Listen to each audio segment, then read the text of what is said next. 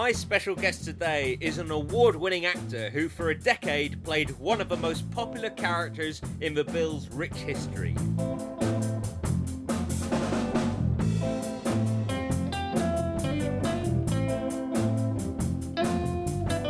Today he's making magic in Australia and is currently starring on a big screen comedy hit for Universal Pictures.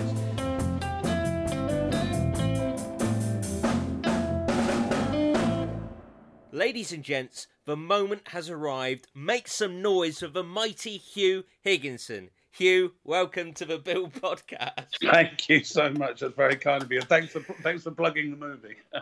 Oh, it's fantastic because Top End Wedding, it's charming critics and audiences and doing really well at the box office. So that must be lovely to be part of such a hit. Yeah, no, we were really, really thrilled. And it was one of those jobs, a bit like working on the Bill, if you like, that you get to the end of your career, whatever point that is, and you can't look back at your favourites. And of course, the Bill would be one of them, but this film as well would also be one of them. It was absolutely extraordinary script and great fun to do, and met some wonderful people, including Gwilym Lee, who's just had huge success with Bohemian Rhapsody. He was playing my son-in-law. So yeah, we had a great time on it. So yes, but thank you. We've just gone through a good box office number just this weekend, so we're really, really happy. And do you know, when you're making a film, do you have a sense that you've got something good on your hands, or is it a really nice surprise when it does this well? Well, I think this one was close to everybody's heart who worked on it. We shot it in 30 days, which is pretty quick. Wow. Yeah, but we shot a lot of it in Darwin and the Northern Territory, and then we went to a place called the Tiwi Islands, which is just north of Darwin, which has their own indigenous community there, who were a big part of the film. So yeah, it was one of those that it had a lot of love in it, and I think that shows in the film. And hopefully, you guys will be able to see it in the UK in the not too distant future. I can't give you a date on that as yet, but I know the wheels are in motion. Yeah, as we record this, it's about to play at the Edinburgh Film Festival. So that's right. That's always a good start. that is a good start. So you've really, really made up about that. And I think it's getting a few limited showings in London. And what will come out of that, hopefully, will be a broader release. So I'm keeping my fingers crossed. I love the trailer when you're presented not just for your future son-in-law, but the Yorkshire Terrier. Yeah. No, it's very funny. I mean, it's great because it sort of works on two levels. I think it has that tag rom-com. And I think for a while, that's what the film is. But I think the last 30 minutes, 40 minutes, it turns into something completely different, which is a journey of family and reconciliation between mothers and daughters and, that kind of thing. So it's got a really lovely heart to it. The Bill has such a loyal fan base in Australia. When did you first become aware of that, and did that have any influence on you eventually moving out there to live? To be quite honest with you, it did. As Garfield left the Bill, the storyline was that Garfield was going to be the first Bill wedding. And I'd been thinking about, whether to stay or go for quite a while. And I'd actually just signed a 3-year deal. And it was one of those moments I woke up and 3 months after signing the deal, I just thought, you know what, I can't. This is 10 years now and I'm not a real policeman. So I'm an actor, actually. So I want to go and play some different things. And I went to the executive producer, Richard Hanford at the time, and just said, look, Richard, I think I've done my time. It's been 10 years now. And he said, well, you can't leave. You're going to be the first Bill wedding. And I thought, maybe that's why I should leave, because maybe the show's starting to change slightly. Anyway, at the end of that sequence of episodes, when Quinnen ends up marrying Garfield's, love, Garfield then decided to go travelling around the world with Loxton, Tom Butcher. And in fact, that is exactly what we did, because Tom, myself, Mark Wingett and Russell Bolter took a play, which we'd done on the Fringe while we were all on the Bill, to Australia via a contact who has now become a very, very dear friend of mine, a producer in Australia. And we organised it through, 400 emails from me, 400 emails from her. And we took the show with the play over to Perth. We played Perth, Melbourne, Canberra and the Sydney Opera House. Wow. Yeah, it was extraordinary. And I sort of just fell in love with the country, and I kind of thought, I could do this, So I applied for residency and got it really quickly. It was a lot easier in those days. I always make a joke of this, and it is a joke, really, because they said, well, the normal process is quite quick, but there is a way of getting you in quickly. And I said, well, how's that? And they said, it's normally reserved for sort of athletes and things like that. I said, oh, yeah. I said, what is it? And they said, we're going to bring you in on the subclause of distinguished talent. I nearly fell off my chair in front of their hysterics. So I still dine out on that one occasion. Ooh, no, yeah. But loved it and came back and worked here a bit and then went back to the UK but always kept the residency going. Then my personal circumstances changed and there was an opportunity to go out and just give it a go. And myself and my partner, Hannah, and our son, Jack, have been here now for 6 years, I think. And I've loved it. I mean, it's just, we have a great life here and we love it. And the work's been very, very kind to us. In fact, Hannah at the moment is in Harry Potter in Melbourne, the two plays. So we've moved to Melbourne for 18 months. Prior to that, we were in Sydney. But yeah, it's been great. It's been really, really good.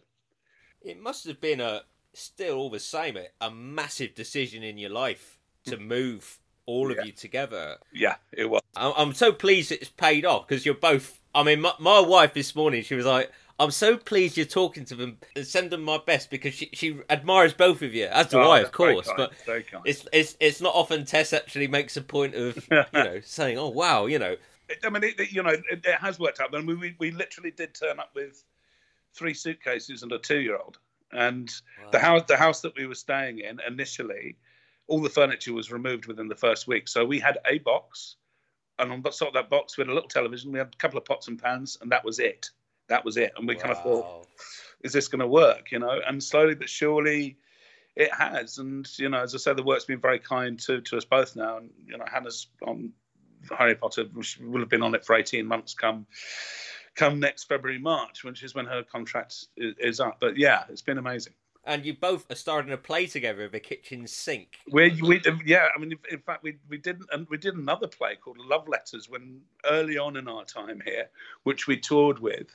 And then we did this beautiful play called The Kitchen Sink by Tom Wells. And I'd actually done the play in Hull. It was the second ever production of it. And Hull is the playwright's hometown. And I loved the play.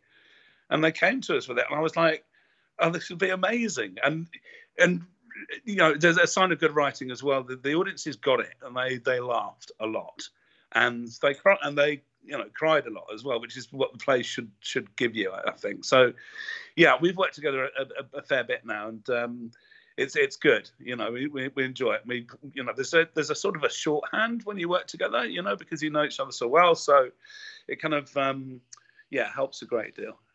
Yeah. And you've had such a fantastic array of characters since you've moved out there. Yeah, like you've played a serial killer in a Mandarin drama series. Oh, that was just the most bizarre thing. I mean, it was actually quite a lot of fun. But they brought over some, apparently, I wouldn't know, but very well known Chinese actors to do this series. And Tony Till's, the director I've worked with before, who's lovely, kind of just said, you just have to realise that their English is going to be limited. And the scripts were printed in 2 languages, English and Mandarin. And I had to do, like, full-on fights with chainsaws and shotguns. And obviously not real, but the chainsaw was real, actually. And this young Chinese actor was very committed. And I kept saying to him, you've got to slow down, because otherwise it's just not going to be. Of course, he didn't understand me. And he gave me quite a beating in the back of a truck, to be quite honest with you. But Hannah and I, we sat and I thought, oh, we should watch it. And we absolutely loved it. We binge-watched it. It was just terrific. I mean, it was slightly camp, but it was wonderful. So, yeah, that was one of the many opportunities that I've been given over here. And it has helped being on the bill, to be quite honest, because it's still held here in very high regard. And, in fact, they were running episodes on the ABC not that long ago. And, of course, it's a bit of a worry when you kind of walk in. And there was one day in particular, this was a few years ago now, and I was walking back with Jack back from preschool, from nursery. And we came in. I said, I popped the telly on. I said, who's that? And I was about 24. I had hair, less chins, less red complexion. And he looked at me and he said, that's Daddy. I said, yeah, do you want to watch it? He said, no, I'd rather watch Play School. Thank you very much. Oh! Always brings you down to earth with a bump. But no, joking apart, it's very well respected over here. And it certainly in the beginning was opened a couple of doors. although that having been said, having not been here for such a while to work properly and to live, the main thing was doing theatre and actually kind of going, I'm an actor and I can play range and hopefully, and, you know, it's been great. I've just finished a series now and which goes out on the ABC later on this year, and there's a couple of other irons in the fire. So, yeah, you know, it's good, really good. I love it. Well, you deserve it. You're a wonderful actor. Well, you really are. That's very kind of you. I have to say that, you know, I do miss seeing the boys and the girls. We went over to the UK a couple of New Years ago and stayed with family and stuff. And we had a couple of hookups with a few, with those who could make it. And it was really lovely to see them. And I think, you know, these days we're lucky with Facebook and with, you know, those kind of things that we're able to keep in touch with mates from the show and stuff. But it was lovely to see everybody in the flesh and, you know, talk old times as you do. Yeah. Well, let's go back. When did you first get the acting bug? So my dad is an actor. Yeah. My mum was an actress and then became an agent. My stepfather is a producer. So my earliest memories of Stratford-upon-Avon, when my dad was at the Royal Shakespeare Company and walking around all the armoury and stuff like that. And, you know, you just love it. And I grew up with actors, which is sometimes a good thing, sometimes not a good thing. But I loved it. And I actually did some work when I was younger. So between the ages of 11 and 14, I did some television work and some theatre work. And my folks stopped me from doing it and said, get your education first, do your A-levels, after that do what you want. But I was always keen to do it. So it's sort of in the blood, if you like. You know, it's been. I can still smell Stratford in the late 60s. You know, the armoury and all that kind of stuff. So yeah. So it's been there forever. Who are your influences in terms of acting? Who are your heroes? Who did you watch and think, "Oh, I'd love to be like them," or "I'd love to do what they're doing"? That's a good question, because I was always a great fan of Ian Holm and John Hurt, those two English actors. But I was kind of like, because I was brought up in a theatrical family, there were no real heroes. They were just people that I met, and they were normal, like people I grew up with. You know, I mean, some people would call them famous, either in the theatre or film or television or whatever. But I think I got a lot from my dad, I think, about discipline, about always being on time, always knowing what you're doing, always knowing your lines, and always being good to people, you know. And that's not the old adage about be kind on the way up because you don't know who you're going to meet on the way down. It's more to always be open and always be committed to what you're doing, and time keep properly and prepare properly. And so it was that kind of ethos I probably got from him, the old man, you know. It's probably, I think it stood me in good stead. So I sort of pride myself on being prepared. And how on your radar was the Bill? Had you seen any of the early series? Yeah, I had a friend of mine who was a year above me at Lambda when I trained, an actor called Mark Powley. Oh, lovely Mark PC Powley. Melbourne, right? Yeah, lovely Mark Powley, exactly. So I knew, you know, I wasn't like great mates of his, but I knew Mark, and you know, I'd seen stuff that he was doing on the show and stuff prior to myself doing it. And so, yes, it was definitely on the radar. But there were also people that I knew through my mum and my dad, I guess, as well. Producers no longer with us, a lady called Pat Sands, who did an awful lot of really good drama up at Yorkshire prior to becoming a producer on The Bill. All of those connections. And, you know, when I started, there were, three characters left, and they brought in three new coppers. Mark Hadigan and Chris Humphries and myself, and I think Mark Hadigan and Chris left fairly soon afterwards. Yeah, and I stayed for 10 years. Yeah, man and boy. Yeah, Chris, who's now doing amazing his novels and still acting. Yeah, he's writing. That's right. Yeah, he remembered very fondly. Did you share a flat together? Is that? Yeah, I put him up. I had a flat in Teddington, not far from the studios, and I had a spare room, so he kicked around at mine for, I don't know. Well, maybe as long as a year. But his girlfriend at the time is a PA on the show called Janet Argall, who's a friend of mine still. She lives in Sydney now and works at the ABC. So, wow, you know, an extended family. We had dinner together not that long ago. So, yeah. I love it. Happy days. It's interesting mentioning Mark Powley, because when I interviewed Mark and I asked him about Ken Melvin, he said, well, I liked Ken. I wouldn't have minded being trapped in a lift with him. Yeah. If I had to be trapped in a lift with a character from a bill, it would be George Garfield. You know, oh, what did you enjoy about playing him? And it seems his character was, from a viewer, very well defined from the beginning. You know, the George Garfield at the end is the same guy we saw at the beginning. So what appealed to you about playing him? Well, I had a sort of a little bit of a template, you know. I wanted him to be solid and dependable, but also under times of pressure, slightly reactionary. So he's normally one of the guys that you can count on, but if things got a bit hot, he could lose his temper a little bit. And, you know, he had that thing about being a good standard boxer, you know, when the character came in, and there were some boxing episodes there. But I did kind of think to myself, and this is no insult to him or to any policeman out there. but my opening strategy was to go in and say, I'm just going to drop his IQ a little bit. So he's very solid, he's very dependable, but he's not the brightest. He's not stupid, but he worked more on instinct than he did on intellect. Do you know what I mean? Yeah. And I think in that way he was sort of more of an old school copper.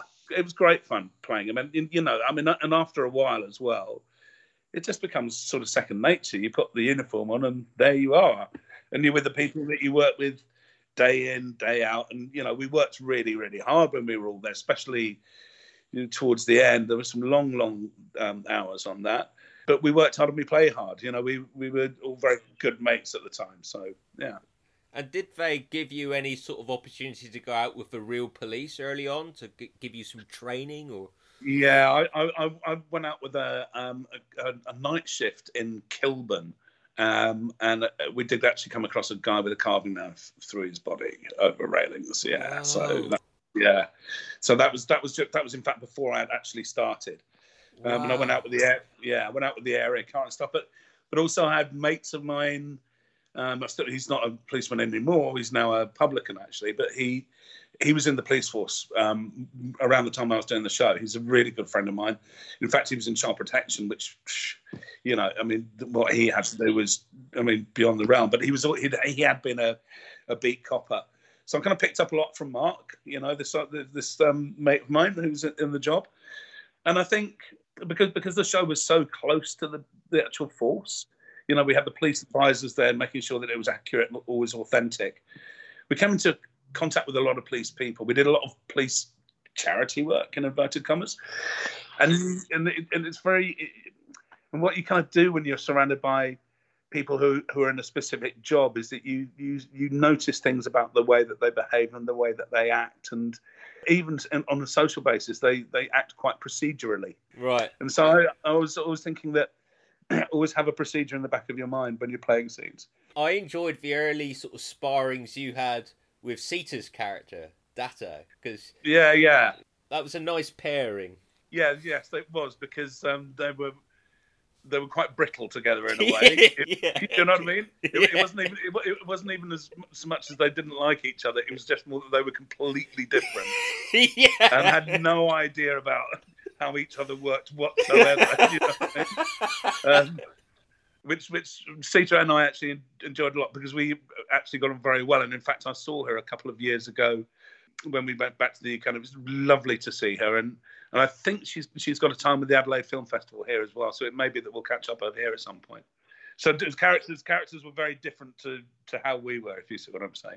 Yeah, and when you look at that lineup, because you all joined us around the same time, Sita, you, Tom Butcher, Andy Paul, Lisa Gagan, Tony O'Callaghan, you all stayed for like 10 years, yet your careers have longevity, you know. And I mean, it's a really, I can say this as a fan, a really solid, awesome bunch of actors who all had such chemistry. It must have been an exciting time for you in your career to be surrounded with great people to spar with. Yeah, I mean, it's interesting to think back at those times. And you're right, you know, we had a really fantastic bunch of actors. We were all very young as well, and so you didn't actually walk around kind of going, "Oh, what a great bunch of actors," which you don't do now that you're older. You know, you're going to go, "Oh, they're pretty, you know, tasty or whatever." But yes, we did have a good bunch of actors, and we also had. You're right about the chemistry, and we all stayed for a long time. And I really think I'm probably biased. Well, of course I'm biased, but they were the golden years of the show. Oh, yeah. I think that yeah. period of, you know, that sort of early into late 90s, and the reason that they were the golden years is there was a real continuity. And so, you know, people often say, you've been in my living room for 10 years. But so all of us over that period were like, almost like members of people's families, people who really loved the show. And because we were all there together, that chemistry became natural and it became very easy to play with each other, you know? Yeah. And I just think it's a shame that they had to change. I mean, not long after I left, that's when the big change happened. And I think people were, you know, given 5-minute slots for interviews to find out whether they were staying or going. And that was tough for everybody. And I really felt for people because, you know, ratings come and ratings go, but they had such a strong and solid cast, and the way that they sort of decimated it, I think, really sort of undermined the show, ultimately fatally, I think. The later years have their fans, but they weren't around in the original. I mean, I grew up in the 90s, you know. Right. Bill, so, you know, so this is my childhood. You know, it still means so much to me, that era, and you. You often brought out the best. I mean, the two actors who were disgracefully axed were Ben Roberts and the late great Colin Tarrant, and you had superb scenes with both of them. Some very funny scenes with Ben. He always gave poor old Garfield quite a hard time. Yeah, he always did. He said, like, you idiot, stupid boy. It was that attitude, and Garfield's attitude was, yes, sir. You know, it was lovely, all that give and take. It was terrific. But, you know, Ben is a terrific actor, and, you know, bless him, Colin.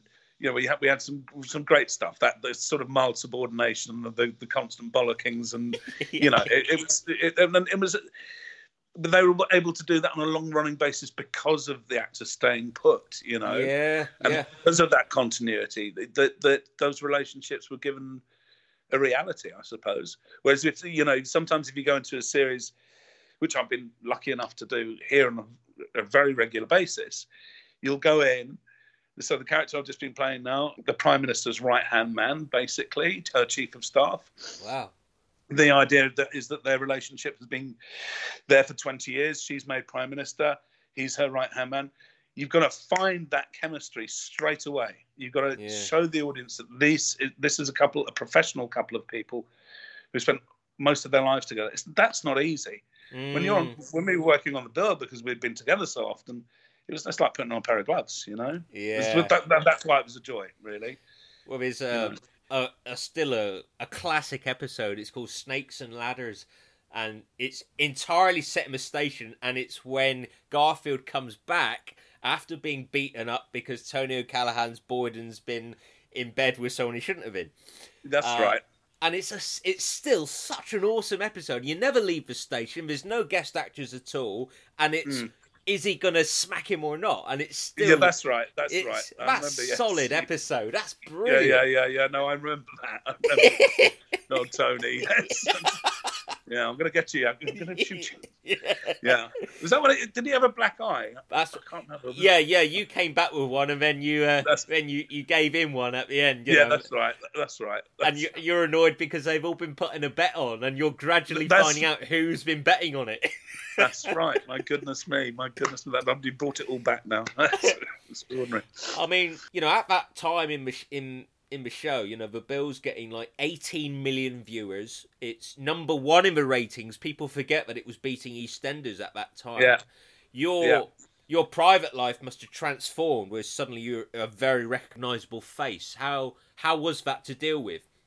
It's always been okay. I always take it as a compliment, you know. Mm. I can only count on the fingers of one hand times that people have been obnoxious or rude, and sometimes that's because they've been drunk or they've been out and they think it's, you know, the advantage of growing up in an acting family is that it comes with the territory, kind of, do you know? I mean, my old man was an incredibly busy and successful actor. He was never like super, super famous, but he would be recognised, and you just get used to it, you know. I think it comes onto a different level when you know, you're someone like Dennis, Hannah's dad. Yeah. Because, you know, I mean, although here, you know, I still get recognised a lot. I mean, it's always complimentary. But Dennis was over doing a film recently in Adelaide when Top End Wedding was getting premiered there, and I saw him, and he just gets it all the time, you know.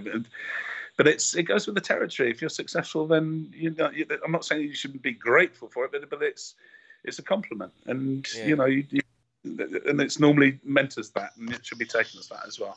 I imagine having Dennis Waterman as your father-in-law must be quite a sort of unnerving thing when you first meet him, you know. But well, do you know what? I sort of bumped into him a few times prior to Hannah and I getting together, because he's a Chelsea fan, and I'm a big Chelsea fan. I used to work for Chelsea. Oh. So I'd see him around the ground sometimes on match days, and we'd have a little nod and stuff, because he knew I was an actor. I know he's an actor, but, you know, I don't want to get on his in his face and stuff. And then, you know, now he's sort of dad-in-law, yeah. So it's but the same, you know, you got to respect somebody who's had longevity and success in their career, you know, and that's and not many have much more longevity and success than Dennis. So, no, you know. Legend, yeah. And with the fame comes up the publicity side. And I remember you and Andrew Paul, found it on YouTube actually, on This Morning, promoting the change in the format. And it's quite interesting. During this interview, and it's 20 years ago, but you explain that the show had to change because when it went to the 3 times a week, and it's interesting, you say that there was a point where it didn't really matter who the main character was in the storyline. It could have been any of you delivering those lines. Like the kind of character arcs went out the window. So, I mean, you benefited because you got such a strong storyline. Did the show need to do that to survive, do you think? Yeah, that's a hard one looking back now, because I think a lot of its strength was in those standalone stories, those half-hour stories that had a beginning, a middle, and then, of course, they weren't even half-hour, they're 24 and a half minutes. Yeah. And they were great. But there was something that perhaps was a little bit old-fashioned about that format. And how many times can you repeat this? And always from the policeman's point of view, and da-da-da-da. So I think, in a way, that they did have to change. And I think initially it worked out okay, because they retained the cast and they retained the writers, even more importantly, and they retained the directors. But I think after a while it just became too much. It became oversaturated, because we were doing, what was it, 3 1-hours a week or something crazy like that at one point. And you just kind of went, it's kind of killing the goose that laid the golden egg. It felt like towards the end of my time there, it just felt like it was becoming more. But, you know, look, I think television has just become more commercialised anyway, but I felt the creep of commercialisation on it, which is the norm today. Look, things have to change and they have to evolve, and hopefully, if you can do with it, make change with integrity, then you keep the core basics of a show. And I think initially that they managed to do that, but ultimately, I don't know if it's just the world that we live in. They wanted, ultimately, slightly after my time, they were keen on making it a bit more American, you know, a bit more let the personal lives and lots of guns and, you know, explosions. And that was never the show. The show was about character and characters and the stories behind those ordinary people, if you like. And all of a sudden it was like, you know, it became, what's this? This isn't the show, really. But yeah, I guess it did have to change. And as I say, I think initially that change worked to a degree, but then they just wanted too much of it. And then it automatically, the material will start to get thinner. And if the actors are kind of overwhelmed, I do remember doing one sequence. I mean, I agreed to do it. I was asked. But I did one sequence where I actually worked 24 days straight. And within those 24, that's including weekends. And then within one of those 24 days, I worked from 7 a.m. until 3 p.m. Then I was back in the same morning. Whoa. Like at 8 o'clock. So it's like 3 hours sleep in the car and then back. I'd agreed to do it. So they said, you don't have to. But then you start getting actors working all weekends and stuff. People start getting tired. It starts to become less enjoyable. I think you can have too much of a good thing sometimes. And I think that's sort of what happened to the show towards the end of my time there anyway. They started having a bit of fun, like taking you all out of Sun Hill. So you had the pantomime episode, Twanky. Oh my God, yes! Fortunately, I had very little to do in that episode. I was incredibly relieved to be the back of the horse, which is what I think I was. So I was like literally one shot. I think I was in there with Clive Wedderburn, and he and I managed to get away from the nonsense that was going on down there. I think they were down Brighton or somewhere. Yeah. But we did get to do other episodes. But we got to go to the races on one episode. Yeah, later on it was nice to get out and because that studio after a while can become a bit sort of overwhelming in a samey sort of way. But it was nice to get out. But also, yeah, at the beginning it wasn't happening too often. I think partly to do with budget. But it wasn't happening too often, and so therefore the style of the show wasn't changing. You had fun paintballing as well, presumably. That's right. I don't think the directors and the stage managers were too happy with us. me and Andy Paul firing bloody pellets at each other, shouting, "Cut! Gotcha!" We were like bloody children in there. That was ridiculous. It was good fun, actually. Really, really good fun. You and Andy have such chemistry. I mean, it's one of the highlights of the entire run of the bill is you two, and it was an extraordinary storyline to give you, which culminated in George's exit. But you can't help but feel crushed for him. The poor bloke, he goes through all that and gets let down, and it's his best mate. But you two play it so well. And having that fight. We were great mates on that show. I mean, we were paired together so often. Andy was paired a lot with Graham, but also a lot with me. I did a lot with Andy.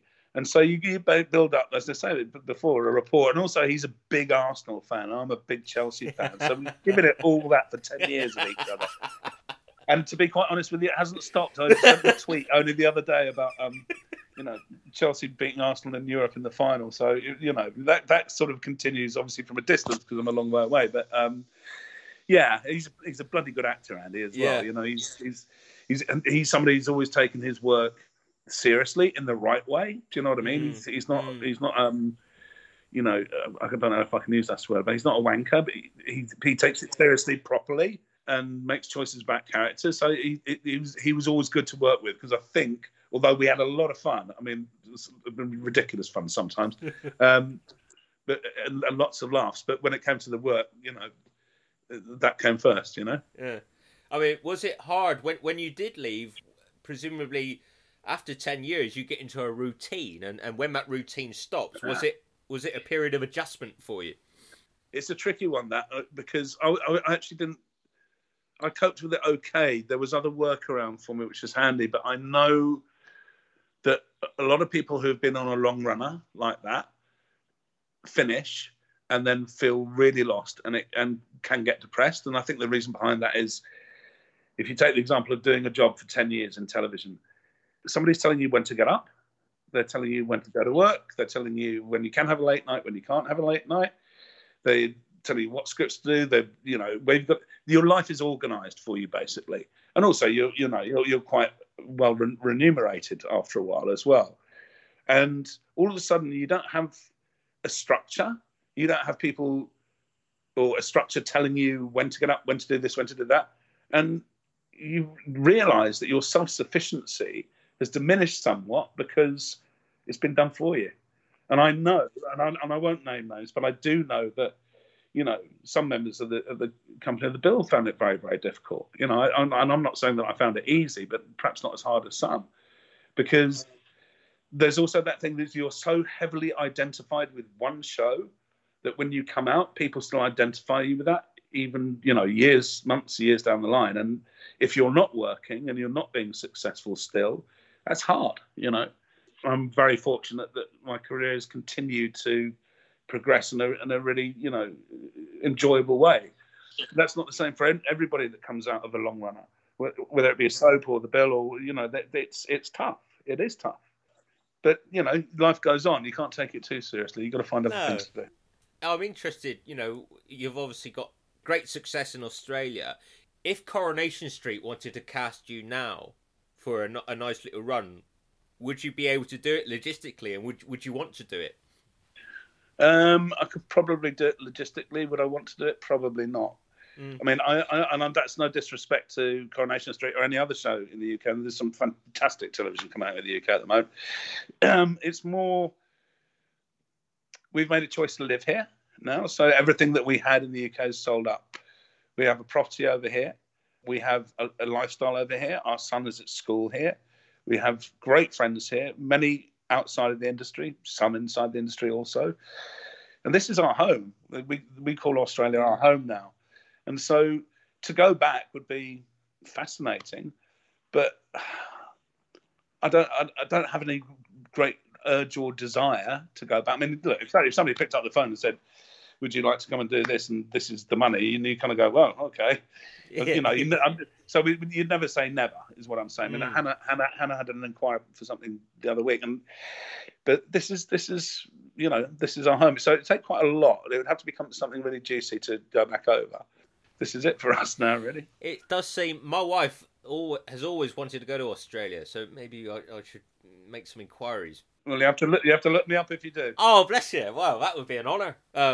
You know, but the podcast is massive in Australia. You know, yeah. There seems to be something genuinely warm and wonderful about the Australian people. Is that fair? Yes, I mean, they're a very, very sort of open bunch, and they welcome you into whatever community. So you've been in Sydney for, you know, however many years, 4.5, 5 years actually, and a wonderfully opening and welcoming community. And it's not because we're actors or anything; it's just because our kids go to the same school. There's an openness and a friendliness here, but then there's such a wonderful climate here as well. But look, the country's not without its issues. I've some colleagues and friends who are Indigenous actors, and you know that's an ongoing issue over here. And as wonderful as this country is, it's kind of the elephant in the room, and it sometimes gets a little bit swept under the carpet. One of the joys of doing Top End Wedding, the film, was that it was a predominantly Indigenous cast and crew, and there are some fantastic filmmakers from the first people here who are just now getting their voice, and that's really, really important. And certainly in a fair amount of the work that I've done, I'm always sort of really proud to help further that cause and that debate, because, and I don't want to get all political, but it's Australia is a wonderful place, but it still has its issues, you know, like everywhere is. Like the UK has Brexit, you know, but by and large, the people that we've come across, I can't think of anybody that I've kind of gone, oh, they're a bit, they've just been so welcoming and kind. And you'd sometimes kind of think, oh, maybe there'll be an attitude of, here come these bloody actors from England taking our jobs. And it's not been like that at all. And to be quite honest with you, a lot of the characters I play are English. I have played some Australian, but there's no jealousy. There's not that I've witnessed any stuff about, you know, English actors coming over. So yeah, look, in general, it's just it's also just such a beautiful, beautiful country. I mean, the beaches and the wildlife and the outback, and I can go on for hours and hours and hours. And the size of it is enormous. I did my final day shooting on this new ABC series called Black Bitch, and you know, it's an Indigenous title there, so. But it gives you an idea of the size of the country that I left our house in Melbourne at 6:30 in the morning. I got a flight to Brisbane. Then I got a flight to a place called Longreach. Then we got in the car. We drove for 2 hours to a place called Winton. In the 2 hours that we drove, there were no man-made structures at all. All we saw were kangaroos and emus. Whoa. So having left at 6:30 in the morning, I arrived in Winton at 5:30 in the afternoon. So that's an 11-hour journey to get halfway across the country. Wow. So I mean, so it just gives you a different perspective of what this is here. There's something about this vastness and its emptiness and its natural beauty that has always taken my breath away. And then, of course, you've got cities like Sydney with the Opera House and the bridge, and we live just across the way from the bridge, and it, you know, that's just breathtaking. Every morning you wake up and it's blue sky, and there's the harbour and the bridge and the Opera House, and you kind of go, oh, you know, it's another day in paradise, really, isn't it? Yeah. You know, so bless you. Yeah, we're very, very lucky to be here. Well, I think I speak on behalf of everyone. I'm right chuffed for you. I really am. You're a wonderful actor, and you deserve to have a lovely life. Well, that's very kind of you to say, Ollie. Yeah, it's a pleasure, and thank you ever so much for doing this. And something that the listeners of this like to do is support a charity of the interviewee's choice. Is there anything you'd like the listeners to donate a couple of quid to if they can? Well, as it's a UK podcast, I'll probably say the Actors Benevolent Fund, because as I was mentioning earlier on, there are a lot of actors who haven't been maybe as fortunate as I've been, or some of my colleagues, you know, from the bill. So for those old boys and girls, maybe Actors Benevolent Fund. Lovely. I'll pop a link when this goes live. Beautiful. And to sum up, what is your message to fans of George Garfield, fans of the bill, fans of you? Well, my message is, firstly, thanks for listening to the podcast, but thanks for supporting the show all those years ago. And I know a lot of you continue to love it, and that it's very evocative for a lot of people.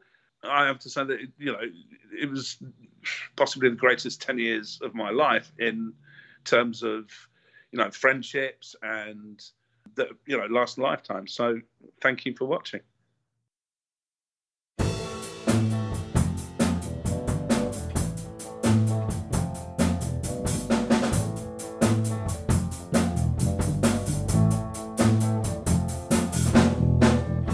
My huge thanks to the legendary Huw Higginson for sharing his fantastic memories of a decade on the bill and playing one of the most beloved characters in the bill's rich history. You can follow the great man on Twitter at Huw Higginson, and you can also follow the wonderfully talented Hannah Waterman at He Waterman. Huw's nominated charity, the Actors Benevolent Fund, was founded in 1882 by Sir Henry Irving. The fund supports actors and stage managers experiencing hardship owing to illness, injury or old age. You can find out more and make a donation by visiting actorsbenevolentfund.co.uk. I hope you all enjoyed the podcast. There's a few patrons who have been supporting the podcast and are getting a sneak peek at listening to this wonderful interview with Huw. I'm really grateful to them, and to say thank you to the Inspector and Chief Super patrons, I'll hand over to an old friend, the one and only Mr. Ben Payton. Hello, this is PC Ben Hayward himself, Ben Payton, and you have been listening to The Bill Podcast, co-produced by Paul Dunn, executive produced by Joseph Beaver, Daniel Christopher, Luke Hegarty, Justin Pitt and Tom Sherrington. Produced and presented by Oliver Crocker, with special thanks to Huw Higginson and Andrea Mason. Shameless plug time. For all the latest film reviews, visit benpaytonreviews.com. That's benpaytonreviews.com. What's that? benpaytonreviews.com.